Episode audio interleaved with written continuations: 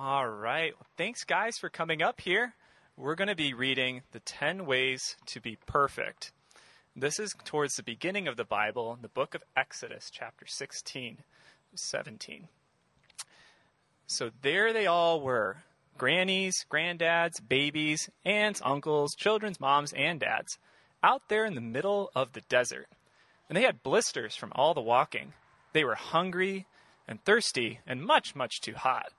We don't like it, they said. It stinks. And so did they, for that matter, because no one had taken a bath in weeks. Well, now remember, because this is something they had forgotten, God had done amazing things for his people. He had hidden them inside a cloud, he had moved the sea, he set them free. But God's people still weren't happy. They didn't care about being free. Wasn't it better when they were slaves? At least they had lots of nice food to eat. God doesn't want us to be happy, they said. It was the same lie that Adam and Eve had heard all those years before. God has brought us out here to kill us. God doesn't love us. But they didn't know God very well, did they? Well, God called Moses up the mountain. Page turner here. Every day of their journey, God kept showing up and people how he would look after them if they would trust him and obey him.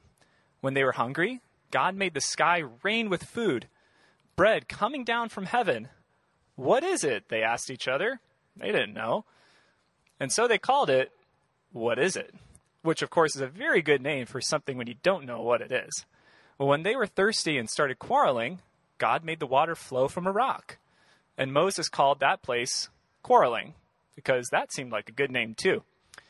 And still, God's children didn't trust him or do what he said. They thought it would be a better job of looking after themselves and making themselves happy. But God knew there was no such thing as happiness without him. So God led them to a tall mountain, and God wanted to talk to his people and show them what he was like. He wanted to help them know him better and tell them about his special land he was going to give them. The whole earth belongs to me, God said, but I have chosen you. You are my special family. I want you to live in a way that shows everyone else what I'm like, so they can know me too. God called Moses up the mountain. The great mountain shook, a thick cloud fell, and thunder roared lightning crackled, and God gave Moses 10 rules called commandments. I want you to love me more than anything else in all the world, and know that I love you too, God told them. That's the most important thing of all. And God gave them other rules, like don't make yourself pretend gods, don't kill people, or steal, or lie. The rules showed God's people how to live and how to be close to Him and how to be happy. They showed how life worked best. God promises to always look after you, Moses said. Will you love Him and keep these rules? We can do it. Yeah, we promise. But they were wrong. They couldn't do it. No matter how hard they tried, they could never keep God's rules all the time. And God knew they couldn't and he wanted him them to know it too. See, only one person could keep all the rules, and many years later, God would send him to stand in their place and be perfect for them. Because the rules couldn't save them, only God could save them. Thanks for listening, guys. You can go back to your parents now. Please stand for the reading of God's Word.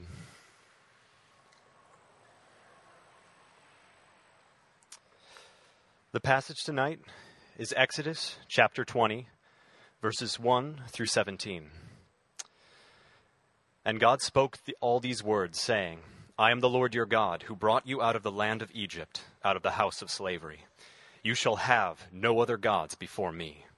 You shall not make for yourself a carved image of or any likeness of anything that is in heaven above, or that is in the earth beneath, or that is in the water under the earth. You shall not bow down to them or serve them. For I, the Lord your God, am a jealous God, visiting the iniquity of the fathers on the children to the third and fourth generation of those who hate me, but showing steadfast love to thousands of those who love me and keep my commandments. You shall not take the name of the Lord your God in vain, for the Lord will not hold him guiltless who takes his name in vain. Remember the Sabbath day to keep it holy. Six days you shall labor and do all your work, but on the seventh day is a Sabbath to the Lord your God. On it you shall not do any work, you or your son or your daughter, your male servant or your female servant, or your livestock or your livestock, or your sojourner who is within your gates. For in the six days the Lord made heaven and earth, the sea, and all that is in them, and rested on the seventh day. Therefore the Lord blessed the, se- the Sabbath day and made it holy.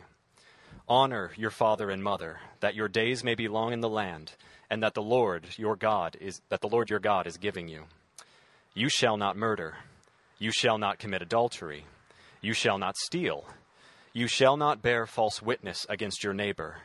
You shall not covet your neighbor's house. You shall not covet your neighbor's wife, or his male servant, or his female servant, or his ox, or his donkey, or anything that is your neighbor's. This is the word of the Lord. You may be seated.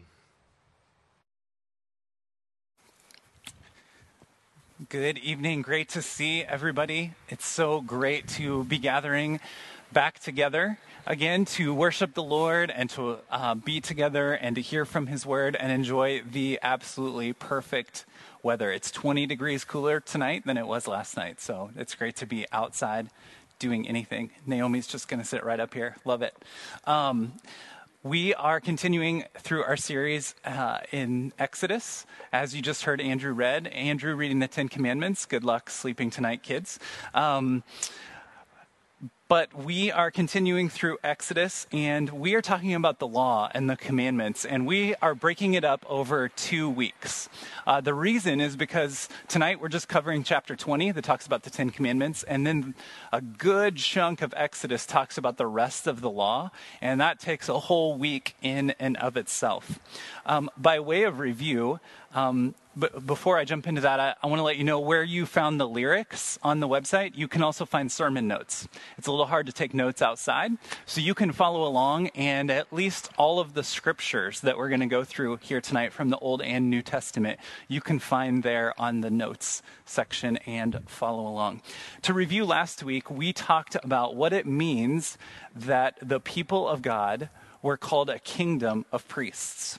Um, they were uh, called by God. They were delivered out of slavery. They were delivered out into the desert. They were delivered through the Red Sea. But we started talking last week, and we'll continue to talk about how God not only delivered his people from something, but he delivered them to something. And that thing that he brought them to was a covenant relationship with him. He brought them into a covenant relationship. And Exodus 19, verse 8 says, All the people answered together and said, All that the Lord has spoken, we will do it. And Moses reported the words of the people to the Lord. So last week, um, God said, I am going to make you into a kingdom of priests. I'm going to make you into a holy nation. I am going to make you into my people. Now that I have delivered you, I'm going to show you what kind of people I'm calling you to be. And they say, We'll do everything you say, Lord. And then the Lord goes through in Exodus 20 and lays out the Ten Commandments and then continues through the next few chapters, which we'll take a look at next week, to show them what it means to be in relationship with Him. What it means to say, we will do all that you tell us to do. He wants to lay that out as we move into Exodus chapter 20. As we look at the Ten Commandments, it's something that is very familiar to us, whether we have broken or uh, been raised, grown up is the word I was looking for, if we've grown up in the church or not.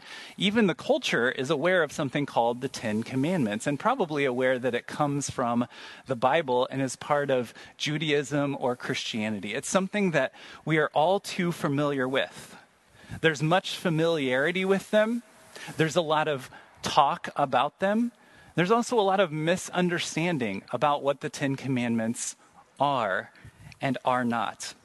This is actually the kind of sermon where you've, if you've grown up in the church, there could be an obstacle for you in really focusing in on what God has for us from His Word.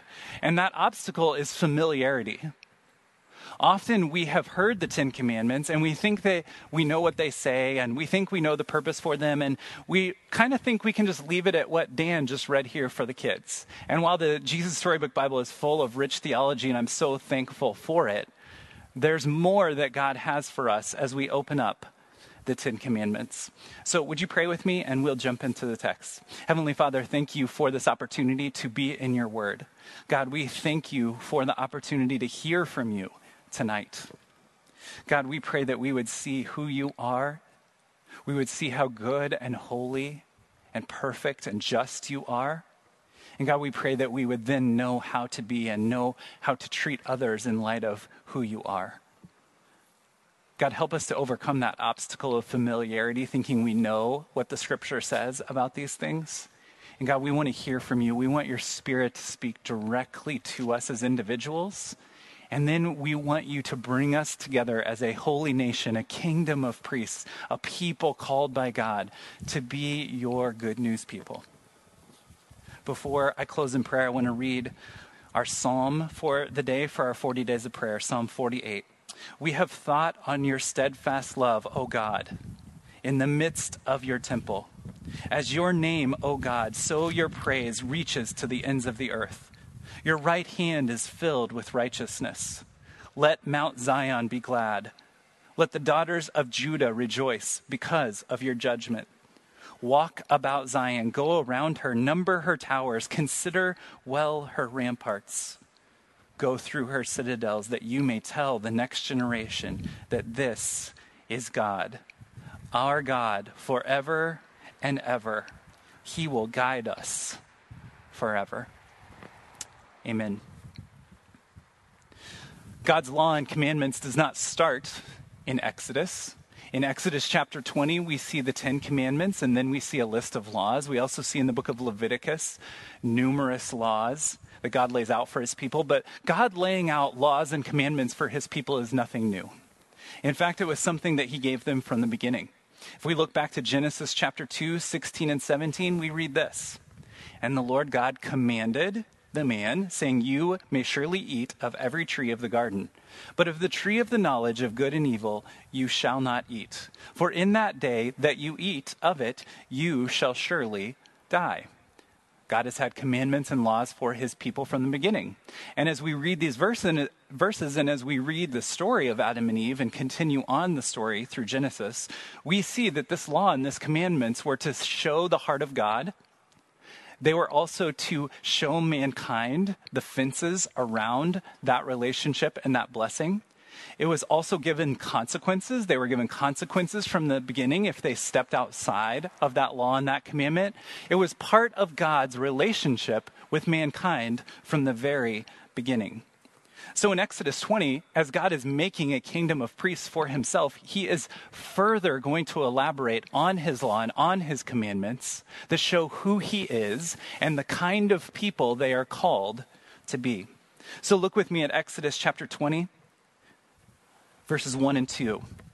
And God spoke all these words, saying, I am the Lord your God, who brought you out of the land of Egypt, out of the house of slavery. Before we get into the commandments, we need to see here that God reminded his people, I am the God who delivered you. All of these commandments and all of these laws that we're going to cover in the next two weeks are a after God has redeemed his people, after he has delivered them. Commentator Terence Fretheim says that the law is a gift from a redeeming God. God starts by redeeming his people. He initiated a covenant relationship with them. We talked about this last week. It is not a relationship where they have earned God's love. It's not based on Moses' merit, Israel's merit, our merit. It's based on God, His grace, His mercy, His choosing, His deliverance.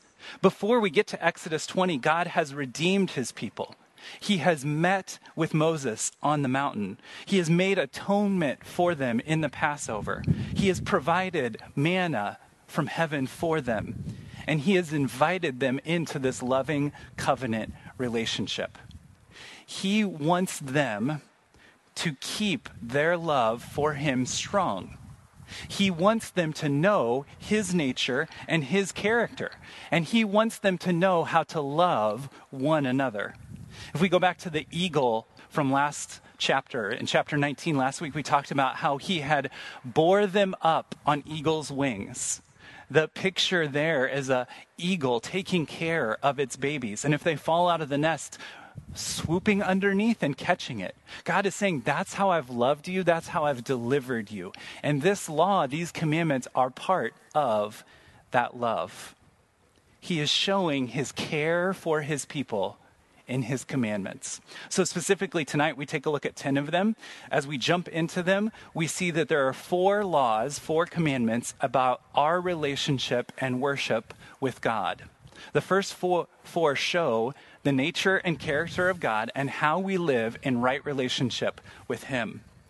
The six that follow show us laws for relationships in light of who God is and in light of our relationship with Him.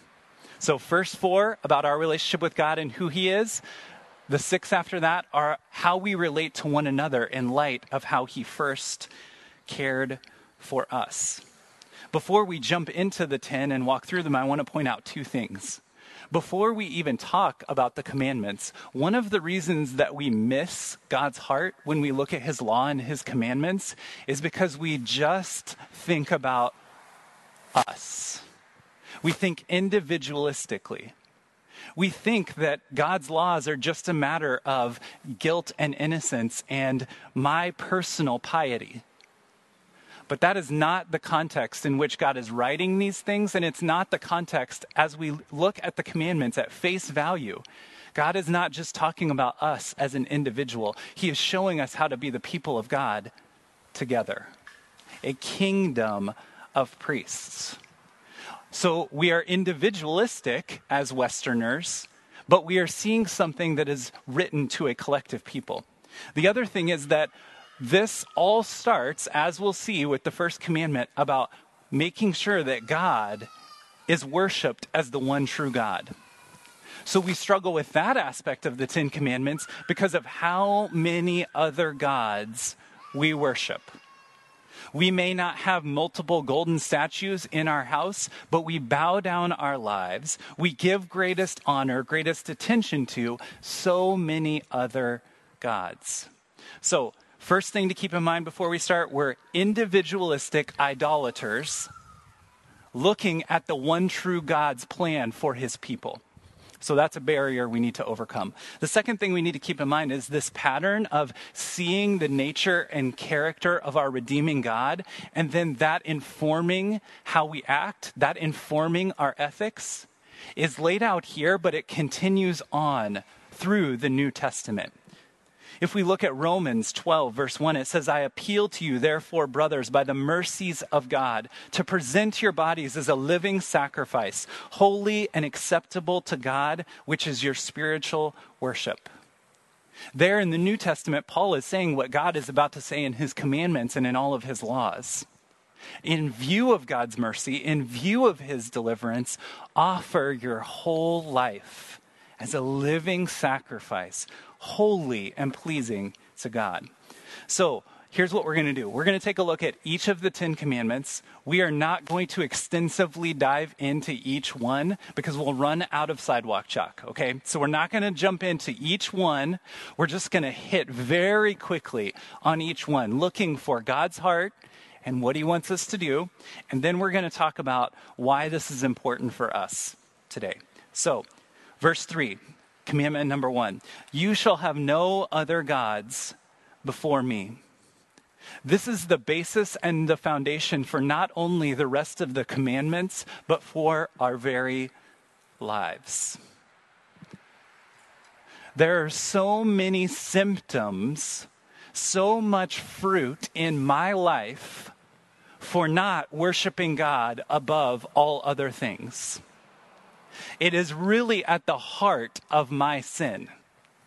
When I don't put God first, when I put my desires first, when I put the things of this world, when I put the creation ahead of the creator.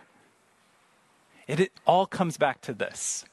And ultimately, if we don't get this first commandment right practically, if we don't offer ourselves as a living sacrifice to the one true God, we can forget about the other nine. It's not going to happen because our heart is going to be misaligned. Our heart is going to be towards the things of this world and is not going to see the one true God. This also sets us up for the rest because we see the nature and character of God clearly when He is our one true love. We see his love for us. We see his love and his plan for the world. We see his heart even behind his rules. And so we worship him with our lives. You shall have no other gods before me.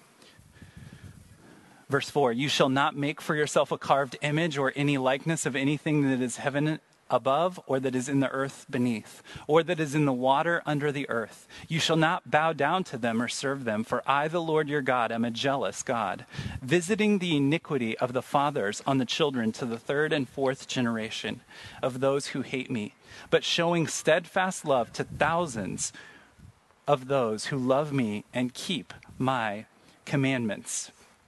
God here in Commandment 2 is contrasting himself and worship of the one true God with idolatry and idols. As you read through the Old Testament, you will see time and time again God's pronouncement on idolatry. And he will compare and contrast the one true living God, the God who actually delivers, to idols which do not.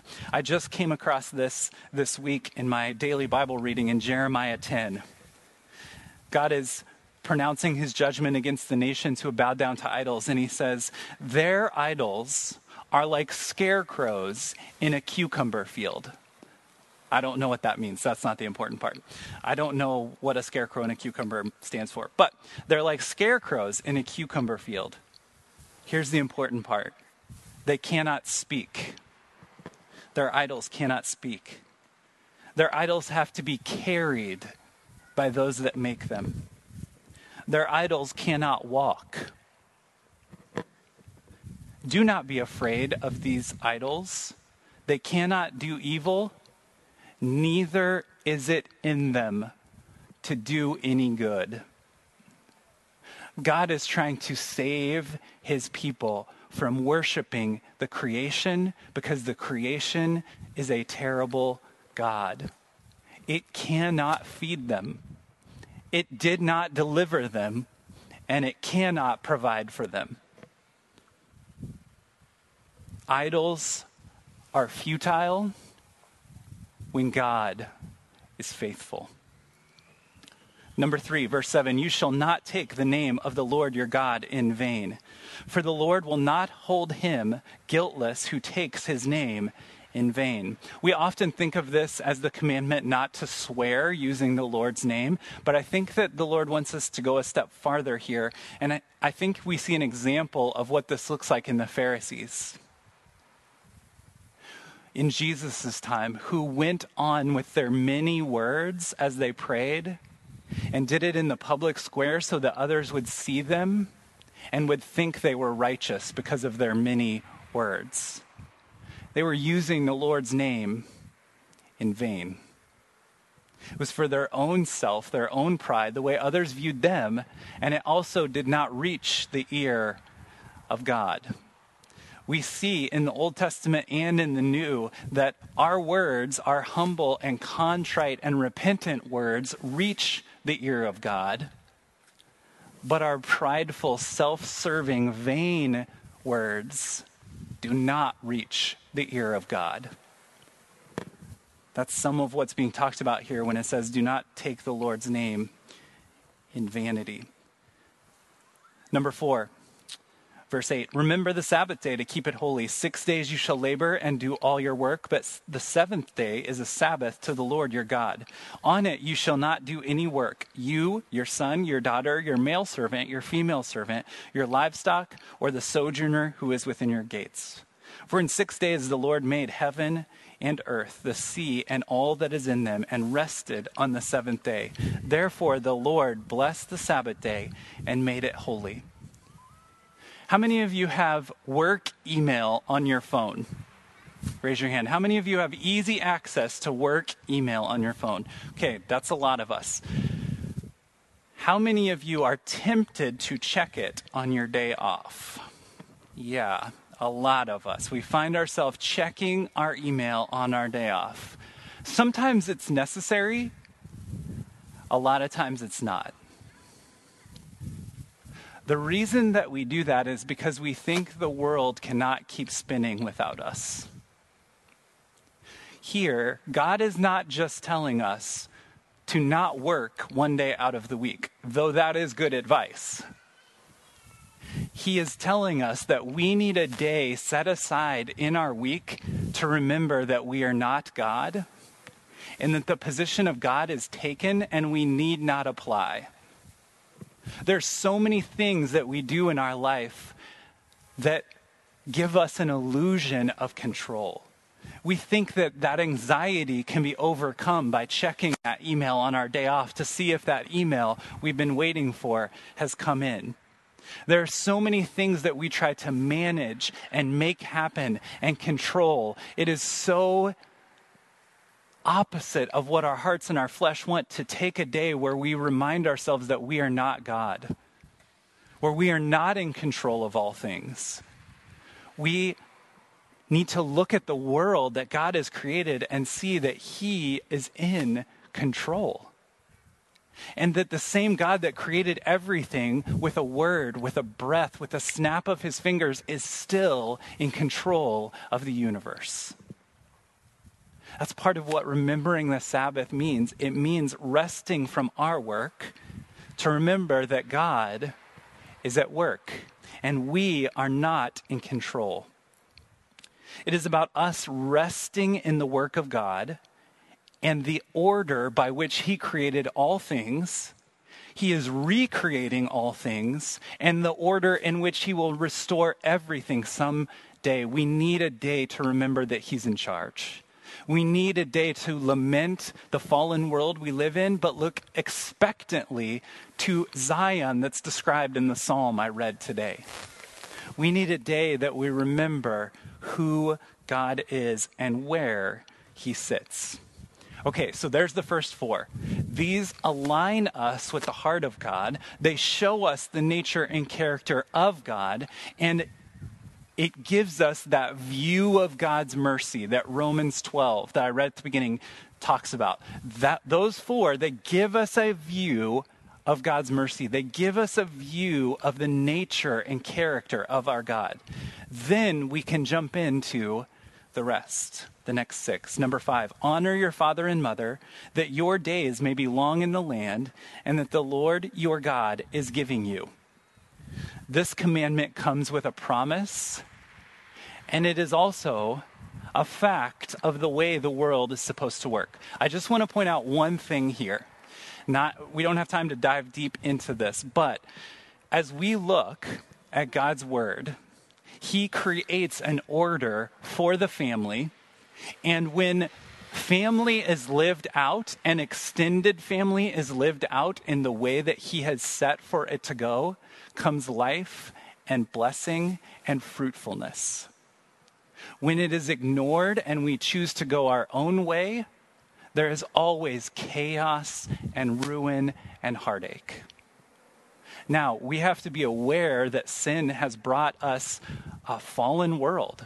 And sin has brought great suffering in the world. And sometimes our families are a mess and chaos because of suffering that we have endured and sin that has been done against us. We have to be aware of that. But we also have to be aware of God's design. God's design. They have shown time and time again, study after study, that kids that have contact with extended family are more well rounded individuals. They're blessed. We honor our father and mother. Number six, you shall not murder. You shall not murder. This is valuing humanity because they are made in the image of God. This goes beyond just make sure you don't murder and goes to valuing all of life, valuing others as made in the image of God, so that we see one another as God's image bearers and we treat one another accordingly. This is also separating God's people from the savage nations that they are about to come in contact with. The Egyptians that they've come from, but then the nations they will come in contact with in the promised land that did not value human life at any age. And he's telling them, you will value human life. Because as we look at the nature and character of God, and we see in his word that we are made in his image, we will value that which is made in the image of God. Number seven, you shall not commit adultery. Again, this is looking at God's design for marriage. One man, one woman married. Till death do them part, that's God's design. Again, it doesn't always go that way, but that is God's design. It's for the good of mankind, it's for the good of the offspring, it's for the good of the society. Number eight, you shall not steal. You shall not steal. There's something that goes on at my house when there's like the last of something left, like the last cookie the last cracker, the last ju- like swig of milk. There's like one thing left. And it's like all four boys have this sense in the back of their mind when there's only one left to like run at it at the same time and dive for it and just go after it.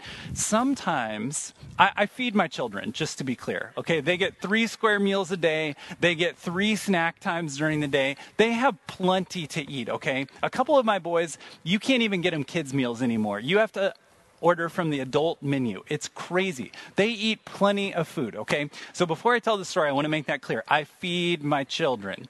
But sometimes when there's one more of something on the table, they act as if they have never eaten before. They also act as if that thing is the last morsel of food in the county. And they attack it. And when they do, not only is there fights and quarrels all over the place, but a little part of my heart is grieved. Because in that moment, they think that mom and dad have not provided for them. In those moments, they think this is the last morsel of food and there can't be any more food. So, this is our last chance to eat. There are times when that just grieves me. I want to say to them, Don't you know that the fridge is full? By God's blessing, by God's grace, we have food. We don't have to worry where our food's going to come from. Let's thank God for that instead of fighting over the last cookie on the table. It grieves my heart because I have enough to give to them. This is the heart behind God's command to not steal. Because your Heavenly Father has provided everything that you need. You don't need to steal from your neighbor. You don't need to hoard the manna because I have provided all that you need. This is also reminding us, and we'll get in more to this in a moment, but this is one of the most stark examples of the fact that how we treat another person should be a reflection of what we believe about God and His provision. If you steal from another, it shows that you don't know the heart of God and you don't remember how he has provided for you. Number nine, you shall not bear false witness against your neighbor. It is foundational to the Christian life to love your neighbor as yourself and to, with your thoughts, your words, your actions, love that neighbor as you love yourself shall not, bear false witness. You shall not lie about a neighbor. You shouldn't talk bad about a neighbor. You shouldn't have negative thoughts about a neighbor. How we treat our neighbor shows how we see God clearly. And 10, you shall not covet your neighbor's house. You shall not covet your neighbor's wife or his male servant, female servant, ox, donkey, or anything that is your neighbor's. This harkens back to the grumbling and the fear and the not being thankful that God's people had in Exodus 16. The opposite of this covetousness is thankfulness and contentment in what God has provided you, and also love for neighbor. Being thankful that God has provided what you have, but also loving your neighbor and being glad for them and how God has provided for them. These Ten Commandments lay out for us not just a way to avoid crime. It's not just a matter of us being able to determine guilt or innocence in our own individual legal matters before God or in society, though it does that for us. But as we read this, it should be crystal clear that when we see God clearly, when we have a view of how He has delivered us, it should change the kind of people we are and the way we love one another in the family of faith and outside the family of faith. It should impact how you love the people sitting here in this parking lot and also working in these buildings and living in these dorms and walking on these streets as we see the character of God, as we see how He has richly, out of His grace and mercy, provided for us, it changes how we love those around us. This is calling us to think about how our actions affect others. It's crystal clear here in the Ten Commandments. Though before each of these commandments we see the word you, it is talking to the individual, but God is giving them commands for each one to live out for the collective good. And boy, do we need this right now in our church and in our world. We so badly need to see the nature and character and the heart of our God so that we can know how to act in a world of chaos. Have you found yourself feeling paralyzed in the last four months? Knowing that you should have a response to what's going on in our world, knowing that you should see what's going on and have a response, especially as a Christian, but you either don't know what your response should be, or every time you speak about your response, it seems like someone is angry with you. We find ourselves in a world of chaos. We find ourselves in a world of complex problems that need complex, nuanced answers, and we're trying to make it super simple. And it's just not. It's just not. So, as soon as we speak up about what's going on in our culture, we find ourselves alienated from even Christians around us we need to know what to do in the chaotic times that we find ourselves in. We find it right here in God's Word, God's character, and God's commands. Again, that Terence Fretheim, the commentator on Exodus, he says that the commandments serve to keep order in the world, restraining the forces of disorder so that creation does not revert to chaos.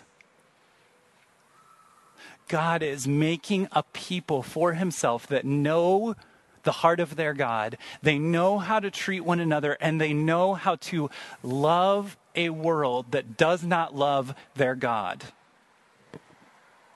The commandments are bringing creation and order in a place of chaos and disorder. And it starts in our hearts. And then it moves out for the common good. I'll put it to you this way what we need is an internal motivation for the common good. We need God to change something inside of us so that we can do good for others. Part of the problem And part of the reason that we can't come up with the answers or the actions or the responses that we need to take right now as Christians in a world of chaos is because we're thinking about how everything impacts me. We're thinking about my individual rights, my individual treatment, how other people treat me, how other people cancel me out if I say something. We're thinking about us. We need an internal change for the common good. We need to take, have God take the chaos that is in our own hearts and bring it to order so that we can bring order into a world that's chaotic. We need God to change us.